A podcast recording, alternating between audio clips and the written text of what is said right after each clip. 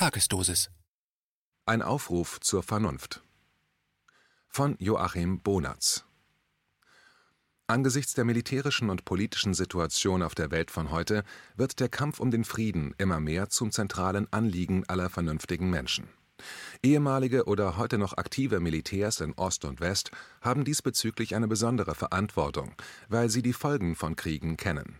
Frieden ist heute nur erreichbar, wenn wir zurückkehren zu den Prinzipien, auf denen 1945 nach zwei Weltkriegen auf der Basis der Charta der Vereinten Nationen die Nachkriegsordnung aufgebaut wurde. Achtung der souveränen Gleichheit aller Staaten, gleich ob groß oder klein, Verzicht auf die Androhung und Anwendung von Gewalt. Zu diesen Prinzipien müssen wir zurückkehren, vor allem angesichts des Vernichtungspotenzials von Atomwaffen und Massenvernichtungsmitteln sowie der Ausdehnung des militärischen und wissenschaftlichen Wettrüstens auf immer neue Gebiete bis hin zum Kosmos. Deshalb rufen wir auf zur Besinnung auf eine Politik des gegenseitigen Respekts und der Zusammenarbeit, vor allem der ständigen Mitglieder des Sicherheitsrates der UNO, denen als Atommächte eine besondere Rolle zukommt unser Land, eine der stärksten Wirtschaftsmächte der Welt, trägt wegen seiner Geschichte dabei eine besondere Verantwortung. Soldaten der höheren Führungsebene erkennen auch bei uns ihre Verantwortung, die Politiker zu einer Politik der Friedenserhaltung und Zusammenarbeit aufzurufen. Wer heute über Mittel verfügt, die über Leben oder Tod entscheiden, kann sich nicht mehr als bloßer Befehlsempfänger der Politik sehen. Wer diese Verantwortung auf seinen Schultern trägt, hat nicht nur die Pflicht, sondern auch das Recht, eine Politik einzufordern, die das gemeinsame Überleben aller sichert. Die Sorge um die Erhaltung des Friedens und die Wahrnehmung unserer Verantwortung für die Zukunft sollte uns über alle sonstigen Unterschiede hinweg einen. Diese Erde gehört nicht nur uns, sie gehört auch den Generationen, die noch ins Leben treten werden. Alle, die die Sorge um die Erhaltung des Friedens und des Überlebens mit uns teilen, sind willkommen, unabhängig von ihrer Nationalität, Profession, ihrem Alter, Geschlecht und Glaubensbekenntnis. Wir fordern von unseren Regierungen, Konflikte mit friedlichen Mitteln unter Beachtung der Interessen der Mehrheit der Menschen zu lösen.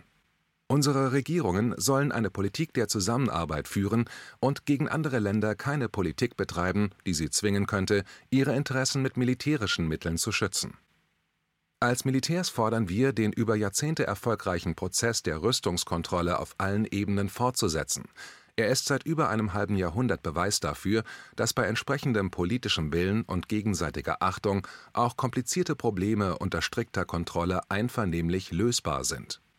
Allen ist klar, dieser Prozess bedarf seiner Anpassung an die Veränderungen in der Welt. Gemeinsam mit vielen gleichgesinnten Verantwortungsträgern rufen wir deshalb dazu auf, innezuhalten mit der Zerstörung des Völkerrechts und der elementaren Lebensgrundlagen der Völker. Joachim Bonatz ist stellvertretender Vorsitzender des ISOR e.V. Die Initiativgemeinschaft vertritt die sozialen Interessen der Angehörigen der ehemaligen bewaffneten Organe der DDR es folgt die Rede von Generalleutnant AD und letzter Chef des Hauptstabes der Nationalen Volksarmee der DDR, Manfred Grätz. Sie erfolgte auf einer Pressekonferenz am 16.06.2021. Sie gilt als Erinnerung und Mahnung an den 22.06.1941. An diesem Tag begann der Überfall der deutschen Wehrmacht auf die Sowjetunion Schon einmal, vor nunmehr sechs Jahren, wandten wir uns mit einem Aufruf Soldaten für den Frieden an die Öffentlichkeit. Anlässlich des 70. Jahrestages der Befreiung vom Hitlerfaschismus durch die einstige Anti-Hitler-Koalition brachten wir damals unsere Sorge um die Erhaltung des Friedens und den Fortbestand der Zivilisation in Europa zum Ausdruck wir konstatierten, dass der Krieg wieder zum ständigen Begleiter der Menschheit geworden ist, dass die von den USA und ihren Verbündeten betriebenen Bemühungen um die Neuordnung der Welt immer deutlicher und aggressiver spürbar wurden und dass vor allem die NATO-Osterweiterung in Richtung Russland unaufhaltsam vorangetrieben wurde. Eben weil wir als ehemalige Militärs sehr gut wissen, was Krieg bedeutet, erhoben wir bereits damals unsere Stimme gegen den Krieg, für den Frieden Heute nun, am Vorabend des 80. Jahrestages des Überfalls Hitler-Deutschlands auf die Sowjetunion, jenes 22. Juni 1941, der sich mit blutigen Lettern für immer in den Geschichtsbüchern der Menschheit verewigt hat, melden wir uns erneut zu Wort. Unser Gewissen treibt uns voran Unsere moralische Verantwortung als ehemalige Militärs, die wissen, was Krieg bedeutet und die Jahrzehnte für die Erhaltung des Friedens ihren Dienst verrichtet haben, lässt uns nicht ruhen, lässt uns mahnen, auch warnen. Das sind wir uns selbst, noch mehr den jüngeren Generationen, die ihr Leben noch vor sich haben, schuldig. Schweigen ist nicht unsere Art, und deshalb erheben wir erneut unsere Stimme. Dabei gedenken wir der unzähligen Opfer des Zweiten Weltkrieges, unter ihnen der mehr als 27 Millionen Toten, die allein die Sowjetunion zu beklagen hatte. Gleichzeitig bringen wir unsere Sorge zum Ausdruck, die Sorge darum, dass die sich mehr und mehr zuspitzenden Widersprüche in unserer unruhigen Welt ausufern könnten in einen neuerlichen Weltenbrand. Einen nochmaligen 22. Juni 1941 darf es nicht geben.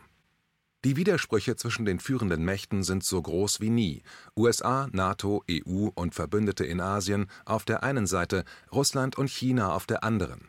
Der Kampf um monopolaren Führungsanspruch der USA stößt auf den Widerstand von Russland und China, die um eine multipolare Welt bemüht sind. Dieser Widerspruch vertieft die Gräben für Gesprächs und Verständigungsbereitschaft zunehmend, was wiederum die latent existierende Kriegsgefahr nicht geringer werden lässt die NATO ist dabei, sich neu aufzustellen, nachzulesen im jüngsten Dokument NATO 2030. Die Marschrichtung ist klar und eindeutig definiert. Sie weist wieder einmal gen Osten. Russland wird zum Feind erklärt. Russland ist die Hauptbedrohung, der sich die NATO gegenüber sieht. Russland ist an allem schuld. So die Hauptargumentationslinie des Westens in Kurzfassung. Wie heuchlerisch, wie lügenhaft, welche Verdrehung der Tatsachen. Lassen wir doch einfach ein paar wenige Fakten sprechen, um zu verdeutlichen, wer wen bedroht und wer wen zu fürchten hat. Nehmen wir militärische Konfrontationen in Grenznähe zu Russland durch NATO-Präsenz, kleinere und größere Übungen und Manöver. Das jüngste NATO-Großmanöver, Defender 2021, möge als Beispiel stehen. Circa 31.000 Mann aus 28 Staaten, US geführt in Ost- und Südosteuropa, darunter auch Nicht-NATO-Staaten wie Ukraine und Georgien. Übungen in Albanien, Kroatien, Bulgarien, Bosnien-Herzegowina, also an der Südflanke sowie in den baltischen Staaten im Norden. All das in Grenznähe und Richtung Russland. Und dazu natürlich die Beschuldigungen gegen Russland wegen Aggressivität und Bedrohung der östlichen NATO-Bündnispartner. Welch schizophrene Argumentation. Manöver vor den Grenzen Russlands dienen der Sicherheit der osteuropäischen NATO-Verbündeten, Manöver Russlands auf dessen eigenem Territorium werden zu Aggressivität und Kriegsgefahr hochstilisiert. Oder nehmen wir die seit dem NATO-Gipfel in Warschau im Juli 2016 anhaltende Stationierung von NATO-Kontingenten im Baltikum, an der Südflanke und in Polen. Schon ein flüchtiger Blick auf die Landkarte genügt, man muss kein Militär sein, um die eindeutige Umklammerung Russlands zu erkennen und wieder die Frage, wer bedroht wen? Schließlich noch ein Wort zum Anheizen der Rüstung. SIPRI, das Stockholm International Peace Research Institute, schreibt von einem globalen Rüstungsboom, auch unter Corona-Bedingungen, und davon, dass so viel Geld letztmalig 1988 ausgegeben wurde, und damals herrschte noch der Kalte Krieg, der ohnehin nie beendet wurde und gegenwärtig wieder deutlicher angeheizt wird. Lassen wir nur einige wenige Zahlen sprechen Unvorstellbare 1.981 Milliarden US-Dollar wurden 2020 ausgegeben. Das sind weltweit 2,4 Prozent des Bruttosozialproduktes und noch einmal 2,6 Prozent mehr als im vorangegangenen Jahr. An diesen Ausgaben sind beteiligt USA mit 39 Prozent, China mit 13 Prozent, Indien mit 3,7 Prozent, Russland mit 3,1 Prozent, Deutschland mit 2,7 Prozent, Frankreich 2,7 Prozent auch wenn diese Zahlen für sich sprechen, vielleicht nur so viel: Die unangefochtene Führung der USA in diesem Ranking verdeutlicht einmal mehr ihren alleinigen Führungsanspruch. Selbst der immer noch deutliche zweite Platz dahinter von China, lediglich ein Drittel der Größenordnung der USA, nimmt sich da schon relativ bescheiden aus. Und Russland, der von der westlichen Welt so gefürchtete, gefährliche Aggressor, mit 3,1 Prozent weit abgeschlagen auch in diesem Vergleich zeigen sich Heuchelei und Demagogie des westlichen Mainstreams. Aber, und das sollten sich unsere Regierenden zu Gemüte führen, wenn Deutschland und Frankreich, beide für sich schon nahe bei Russland, beide zusammen aber deutlich mehr ausgeben als Russland, dann spricht auch das wiederum eine sehr deutliche Sprache. Vielleicht ergeben sich daraus auch Folgerungen für unseren Rüstungsetat und nicht zuletzt auch Überlegungen für das Verhalten zu Russland. Lassen wir es dabei bewenden. Das sogenannte Raketenabwehrsystem auf dem Territorium von Polen und Rumänien mit Großradar in der Türkei, die einseitige Aufkündigung internationaler Verträge, die hybride Kriegsführung in all ihren Facetten wären weitere Beispiele dafür, Licht in die heuchlerische Argumentation der westlichen Welt zu bringen. Weiterführende Gedanken dazu würde allerdings das Anliegen dieses Beitrages sprengen. Unsere Haltung zu Krieg und Frieden ist eindeutig. Dafür, für die Erhaltung des Friedens in der Welt haben wir Jahrzehnte mit Überzeugung alles gegeben. Daran hat sich nichts geändert, auch wenn die Geschichte anders verlaufen ist, als wir es wollten. Deshalb verfolgen wir aufmerksam, wie sich die Sehnsucht der Menschen nach Frieden, ihre Abscheu vor Krieg und Vernichtung mehr und mehr, wenn auch zaghaft und noch viel zu wenig, in Aktionen und Erklärungen widerspiegelt. Wir unterstützen alle Bemühungen, alle Aktivitäten, die geeignet sind, den Regierenden in der Welt, wo auch immer, zu zeigen, dass Krieg und Gewalt kein Mittel zur Lösung von Problemen sind. So haben wir mit großer Aufmerksamkeit den offenen Brief von ehemaligen französischen Generälen und hohen Offizieren zur Kenntnis genommen, den sie als Reaktion auf den Plan NATO 2030 an den Generalsekretär der NATO Jens Stoltenberg richteten. Die Übereinstimmung unserer Auffassungen zur NATO, insbesondere zum aggressiven Kurs gegenüber Russland, zur NATO-Osterweiterung und einer Reihe weiterer Probleme hat uns veranlasst, dem Unterzeichner des offenen Briefes unseren Aufruf Gemeinsam für den Frieden zur Kenntnis zu geben. Die Antwort darauf war sehr wohlwollend und ermutigend. Auch aus Österreich gibt es von einem Oberstarzt, Dr. Georg Ludwig, eine sehr persönliche Zuschrift über die Sehnsucht der Menschen nach Frieden, verbunden mit Respekt und Anerkennung für die NVA im Nachhinein. Er schließt mit den zustimmenden Worten: Zitat, Möge der Aufruf zu Frieden und Vernunft ein entsprechendes Echo erfahren, nie verhallen und fruchtbaren Boden finden. Zitat Ende. In vielen Verbänden, Vereinigungen und Zivilgesellschaften wird des 22. Juni 1941, jenes geschichtsträchtigen Datums, in vielfältiger Form gedacht werden. All diese Aktivitäten finden unsere Anerkennung und Würdigung. Unseren Appell haben wir nicht umsonst überschrieben mit Gemeinsam für den Frieden. Ein gemeinsamer Appell mehrerer Ost-West-Gesellschaften soll hier für viele stehen, der unter dem Titel Kein kalter Krieg gegen Russland hört auf damit bereits viel Aufmerksamkeit und bis heute nahezu tausend Unterstützer gefunden hat. Ich zähle mich zu ihnen. All diese Appelle, Willensbekundungen und ehrenden Gedanken anlässlich dieses denkwürdigen Tages 22.06.1941 sind Mahnung und Verpflichtung gleichermaßen.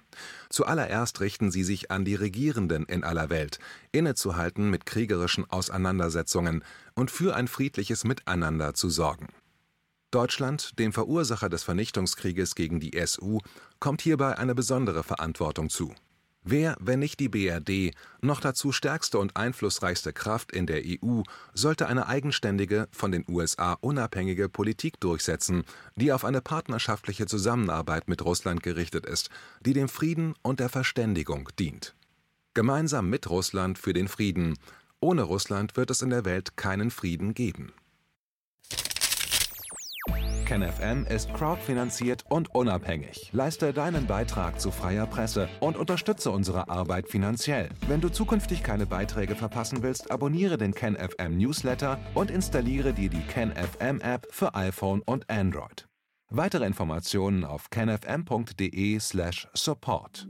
Hallo Community. In diesem Video möchten wir euch das Thema Bitcoin ans Herz legen. Wir werden euch erklären, was Bitcoins sind, wie man damit bezahlen kann und welche Bedeutung diese Währung für KenFM hat. Viele von euch haben sicher schon von Bitcoin gehört oder nutzen es sogar privat. Wie ihr KenFM mit Bitcoins unterstützen könnt und warum das für uns aktuell sehr wichtig ist, verraten wir euch jetzt. Das ist ein Bitcoin. In Wirklichkeit existiert so ein Bitcoin aber gar nicht. Es gibt ihn nur virtuell im Internet als digitale Währung in einem digitalen Konto. Bitcoin ist eine sogenannte Kryptowährung, die bekannteste weltweit. Man kann damit via Computer oder Smartphone einkaufen, spenden oder sich gegenseitig Bitcoins zuschicken.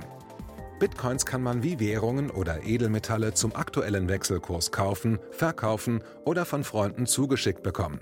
Einzige Voraussetzung ein E-Wallet, zu Deutsch eine elektronische Geldbörse. Das ist ein Account oder Konto, über das man Bitcoins empfangen oder versenden kann. Wie ihr wisst, nutzen auch wir bei KenFM schon seit ein paar Jahren Bitcoin, damit wir im Notfall auch finanziell unabhängig bleiben können, zum Beispiel von Banken, die uns nicht mehr mögen.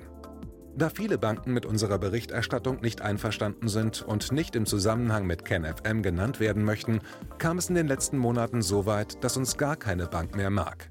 Weshalb wir leider damit rechnen müssen, vom kompletten IBAN-Zahlungsverkehr ausgeschlossen zu werden. Deshalb der Appell an euch, beschäftigt euch jetzt schon mit der Funktionsweise von Bitcoin, damit ihr uns auch im Notfall trotzdem weiter unterstützen könnt. Alles, was ihr dafür tun müsst, ist, eure bisherige Unterstützung in Euro einfach in Bitcoin an uns zu senden. Dazu legt ihr einfach eine kostenlose E-Wallet an, wandelt einen Betrag eurer Wahl in Bitcoin um und sendet uns diesen an unseren Bitcoin-Account. Den Link findet ihr unter jedem unserer Beiträge sowie unter diesem Video. Alternativ dazu könnt ihr aber auch diesen QR-Code mit eurem Smartphone scannen. Übrigens, eine detaillierte Schritt-für-Schritt-Anleitung haben wir zum Nachlesen für euch schon einmal vorbereitet. Ihr findet sie auf canfm.de/bitcoin. Ob Bitcoin oder Kryptowährungen wirklich die Zukunft des Geldes sind, wissen wir nicht. Aber vielleicht ist das bald unsere einzige Option, so unabhängig wie möglich und vor allem ohne Bankkonto für euch in Zukunft weiterhin freien und unabhängigen Journalismus machen zu können. Wir hoffen sehr auf eure Unterstützung und sagen jetzt schon tausendmal Danke. Euer Team von KenFM.